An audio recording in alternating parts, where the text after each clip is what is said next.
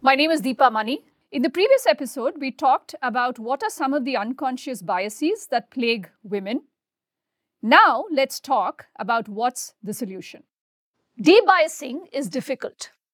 Awareness does not appear to help. Suppression backfires. Diversity training programs may be useful, but we cannot just stop at training and pointing out these unconscious biases because then we run the risk of normalizing them. The majority realizes that everyone is biased and they're not at fault, and nothing changes for the discriminated groups. So, what should we do? When I ask what should we do about this in my class, many of my students, even women, offer solutions like this make women aware, mentor them, ask them to speak up. But you see, the problem with these solutions is that they take the onus off of organizations and place it on women for change to happen. Lean in, like Sheryl Sandberg says. But the onus should be on the organization, not the individual. So, what should organizations do?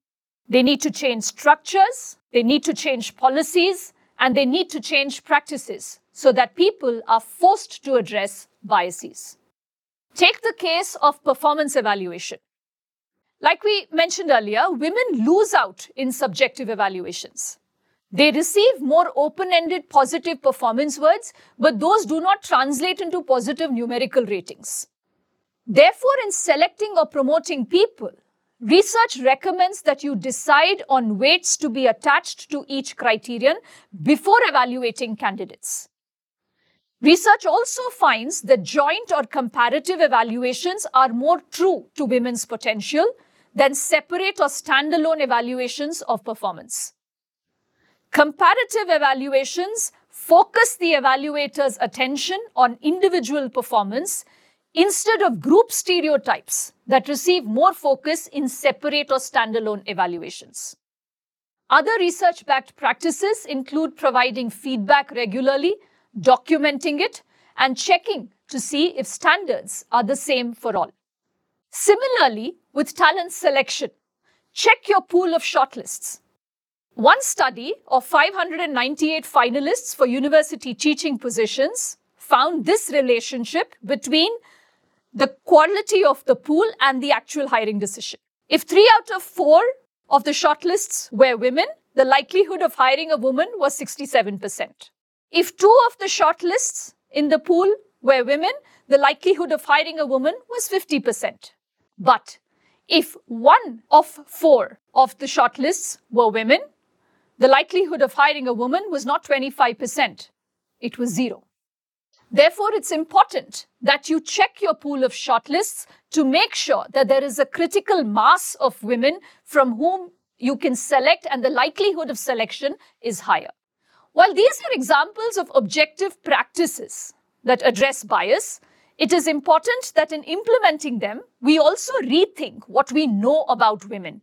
Only then can organizations change the circumstances that give rise to different behaviors in the first place. For example, do you believe that women place a higher value on families than men do? No.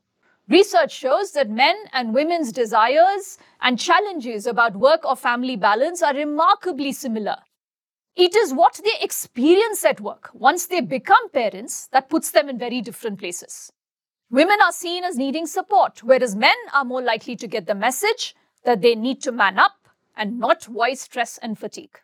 Accordingly, some men quietly reduce hours or travel and hope it gets unnoticed, while others simply concede, doubling down at work and limiting the time they spend on family responsibilities. Either way, they maintain a reputation that keeps them on an upward trajectory.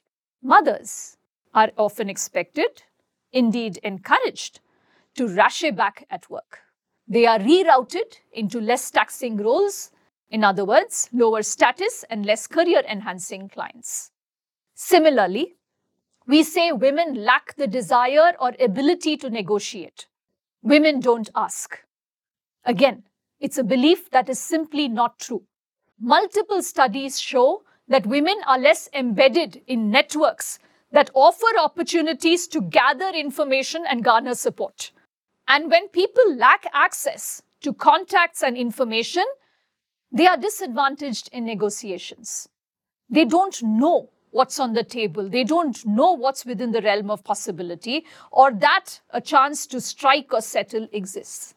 Many women will resonate with the experience that when they speak up in meetings, their ideas are either ignored until a man restates them or shoots them down quickly if they contain even the slightest flaw. In contrast, when men's ideas were flawed, research finds that the meritorious elements are salvaged. Therefore, research finds that women feel the need to be 110% sure of their ideas before they venture to share them. Therefore, you're more likely to receive ideas from women in individual one on one settings rather than in groups. In groups, where being smart is the coin of the realm, it seems better to remain silent than to have one's ideas repeatedly dismissed. These are all examples of beliefs about gender that organizations need to change. Absent a change in these beliefs, change in practices will yield limited results. And finally, it's important to keep in mind that diversity without inclusion is meaningless. It's important to foster a culture where we value different others, where we encourage superordinate goals that go beyond an organization or a team or a business unit. It's important to build trust and psychological safety for diverse groups, and it's also important to reduce their salience by not making them representatives of their groups, but rather allow their individual identities to flourish much more than their group identities. In doing so, it is also important to socialize this idea that when workplace practices aim to support underrepresented groups, it does not mean they are unfairly biased against overrepresented groups. It just means that we need more than good intentions to change biased behavior.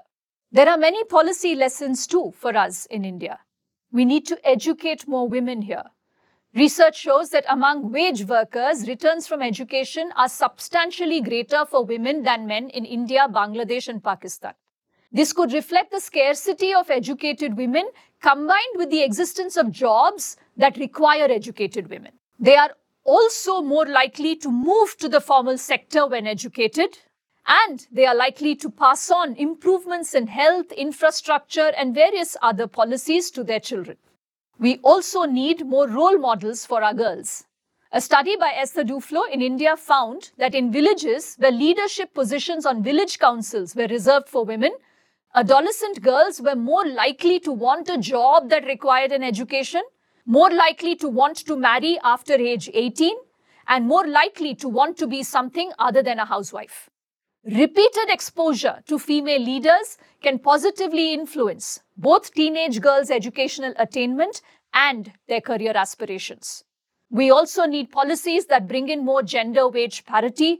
We need policies that bring in more women and retain women in science. And we need policies that deliver on many equitable outcomes across genders. We also need to look inwards and change within ourselves as individuals. We need to be more self aware and identify for ourselves as women a vision of the best version of ourselves. We need to be in the driver's seat in our personal and professional lives, always. We need to be responsible and accountable, but also need to celebrate and cherish our individuality. And we need, most important, to transform women leaders from a scary concept to an aspirational reality. As Sheryl Sandberg says, a world where half our institutions are run by women and half our homes are run by men would be a far better world.